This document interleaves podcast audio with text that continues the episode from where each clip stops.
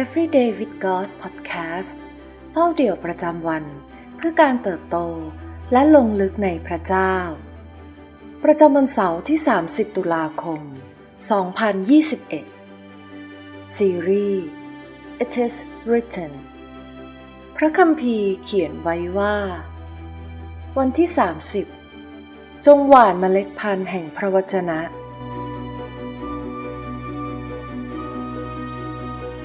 หนึ่งเปโตรบทที่หนึ่งข้อ23 ท่านทั้งหลายได้บังเกิดใหม่แล้ว ไม่ใช่จากเมล็ดพันธุ์ที่เสื่อมสลายได้ แต่จากเมล็ดพันธุ์ที่ไม่เสื่อมสลาย คือจากพระชนะของพระเจ้าที่มีชีวิต และดำรงอยู่ เมื่อเรามองดูเมล็ดพืช เราจะพบว่าทุกเมล็ดพันธุ์นั้น ไม่ได้มีรูปร่างหน้าตา เหมือนกับต้นไม้ ที่ให้ผลและเมล็ดเหล่านั้นมา แต่เมื่อเราหว่านและปลูกเมล็ดนั้นลงในดิน เมล็ดที่ดูเล็กน้อย ก็มีโอกาสที่จะเติบโตสูงใหญ่ กลายเป็นต้นไม้ที่หน้าตาเหมือนกับต้นไม้เดิม ที่ก่อให้เกิดเมล็ดนั้นมา ในทำนองเดียวกัน พระคำของพระเจ้าก็เป็นเช่นนั้น เมื่อเราอ่านพระคำของพระเจ้า เมื่อเราศึกษา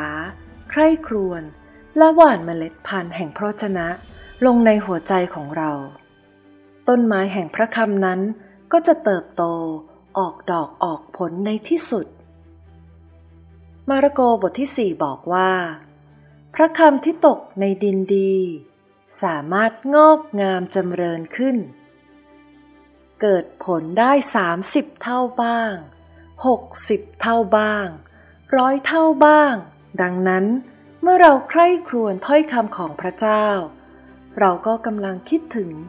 สิ่งที่จะเกิดผลอย่างบริบูรณ์ในชีวิตของเรา ในสดุดีบทที่ร้อยสิบเก้าซึ่งเป็นพระคัมภีร์ที่ยาวที่สุด ผู้เขียนได้ใช้ทั้งบท เพื่อพูดเกี่ยวกับพระคำของพระเจ้า พระคัมภีร์ในฉบับมาตรฐานภาษาไทย 2011 ตั้งชื่อบทสดุดี119นี้ว่า ธรรมบัญญัติของพระเจ้านั้นดีเลิศ และนี่คือตัวอย่างของข้อพระคัมภีร์ในบทนี้สดุดีบทที่ 119 ข้อ 15 ข้าพระองค์จะตรึกตรองข้อบังคับของพระองค์ และใส่ใจในวิถีทั้งหลายของพระองค์สดุดีบทที่ 119 ข้อ 23 แม้พวกเจ้านายนั่งปรึกษากันต่อสู้ข้าพระองค์ แต่ผู้รับใช้ของพระองค์จะตรึกตรองกฎเกณฑ์ของพระองค์ ในสดุดีบทที่ 119 ข้อ 78 ขอทรงให้คนโอหังอับอาย เพราะเขาได้กล่าวร้ายข้าพระองค์ด้วยความเท็จ ส่วนข้าพระองค์ ข้าพระองค์จะตรึกตรองข้อบังคับของพระองค์ รู้หรือไม่ว่า เราทุกคนล้วนกำลังใคร่ครวญกับอะไรบางอย่างอยู่เกือบตลอดเวลา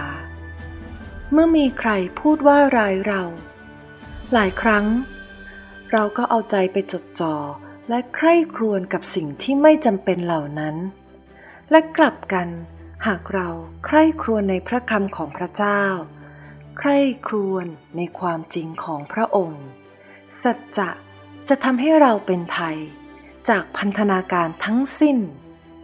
ในสุภาษิตบทที่ 23 ข้อ 7 ฉบับ King James บอกว่าถ้าเขาคิดในใจอย่างไร เขาก็เป็นอย่างนั้น นั่นหมายความว่า หากเราเอาใจของเราไปใคร่ครวญในความโกรธ ความใคร่ ความขมขื่นและความสิ้นหวัง ในที่สุด หัวใจของเราก็จะเต็มไปด้วยความเครียด ความเศร้า และความเจ็บปวด แน่นอนว่าเราสามารถรู้สึกโกรธ หรือรู้สึกแย่ ได้ในช่วงเวลาสั้นๆ แต่อย่าปล่อยให้ใจของเราใคร่ครวญกับสิ่งเหล่านั้น ยิ่งเราใช้เวลากับมันเท่าไหร่ เราก็ยิ่งหวานท่าทีแง่ลบเหล่านั้น ลงในหัวใจของเรา สดุดีบทที่ 104 ข้อ 34 กล่าวว่า ขอให้การภาวนาของข้าเป็นที่พอพระทัยข้ายินดีในพระยาเว ในสดุดีบทที่ 145 ข้อ 5 ข้าพระองค์จะตรึกตรองถึงความยิ่งใหญ่ ในศักดิ์ศรีอันสูงส่งของพระองค์ และตรึกตรองถึงความอัศจรรย์ต่างๆของพระองค์ ให้วันนี้เราหันมาจดจ่อและใคร่ครวญในพระคำของพระเจ้า ให้เราหว่านเมล็ดพันธุ์ของพระองค์ลงในหัวใจของเรา เพราะเรารู้ว่า เมื่อเวลาผ่านไป ในที่สุดแล้ว ต้นไม้นี้จะเติบโตขึ้น งอกเงย และเกิดผลในชีวิตของเรา นี่คือความอัศจรรย์ที่ยิ่งใหญ่ ที่เราสามารถพบได้ผ่านพระวจนะของพระองค์ กาลาเทียบทที่ 6 ข้อ7ถึง8ได้กล่าวไว้ว่า อย่าหลงเลย ท่านจะล้อเล่นกับพระเจ้าไม่ได้ เพราะว่าใครหวานอะไรลง ก็จะเก็บเกี่ยวสิ่งนั้น คนที่หวานสิ่งที่ตอบสนองเนื้อหนังของตน ก็จะเก็บเกี่ยวความเปื่อยเน่าจากเนื้อหนังนั้น แต่คนที่หว่านสิ่งที่ตอบสนองพระวิญญาณ ก็จะเก็บเกี่ยวชีวิตนิรันดร์จากพระวิญญาณนั้น สิ่งที่ต้องใคร่ครวญในวันนี้นะคะ เราหว่านเมล็ดอะไรลงในหัวใจของเรามากกว่ากัน เมล็ดพันธุ์แห่งความคิด และรู้สึกแง่ลบหรือเมล็ดพันธุ์แห่งความจริง ในพระคำของพระเจ้า เราจะหยุดใคร่ครวญในเมล็ดพันธุ์แห่งเนื้อหนังได้อย่างไร เรามาอธิษฐานด้วยกันค่ะ พระเจ้าที่รัก เราขอบคุณพระองค์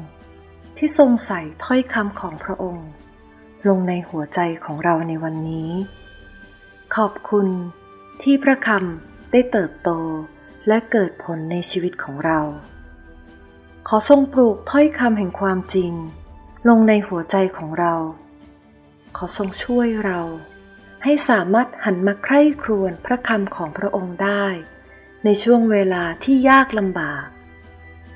อย่าให้เราจดจ่ออยู่กับความรู้สึก และท่าทีแง่ลบ แต่เลือกที่จะมองและจดจ่อที่พระคำของพระองค์ เราอธิษฐานในพระนามพระเยซู อาเมน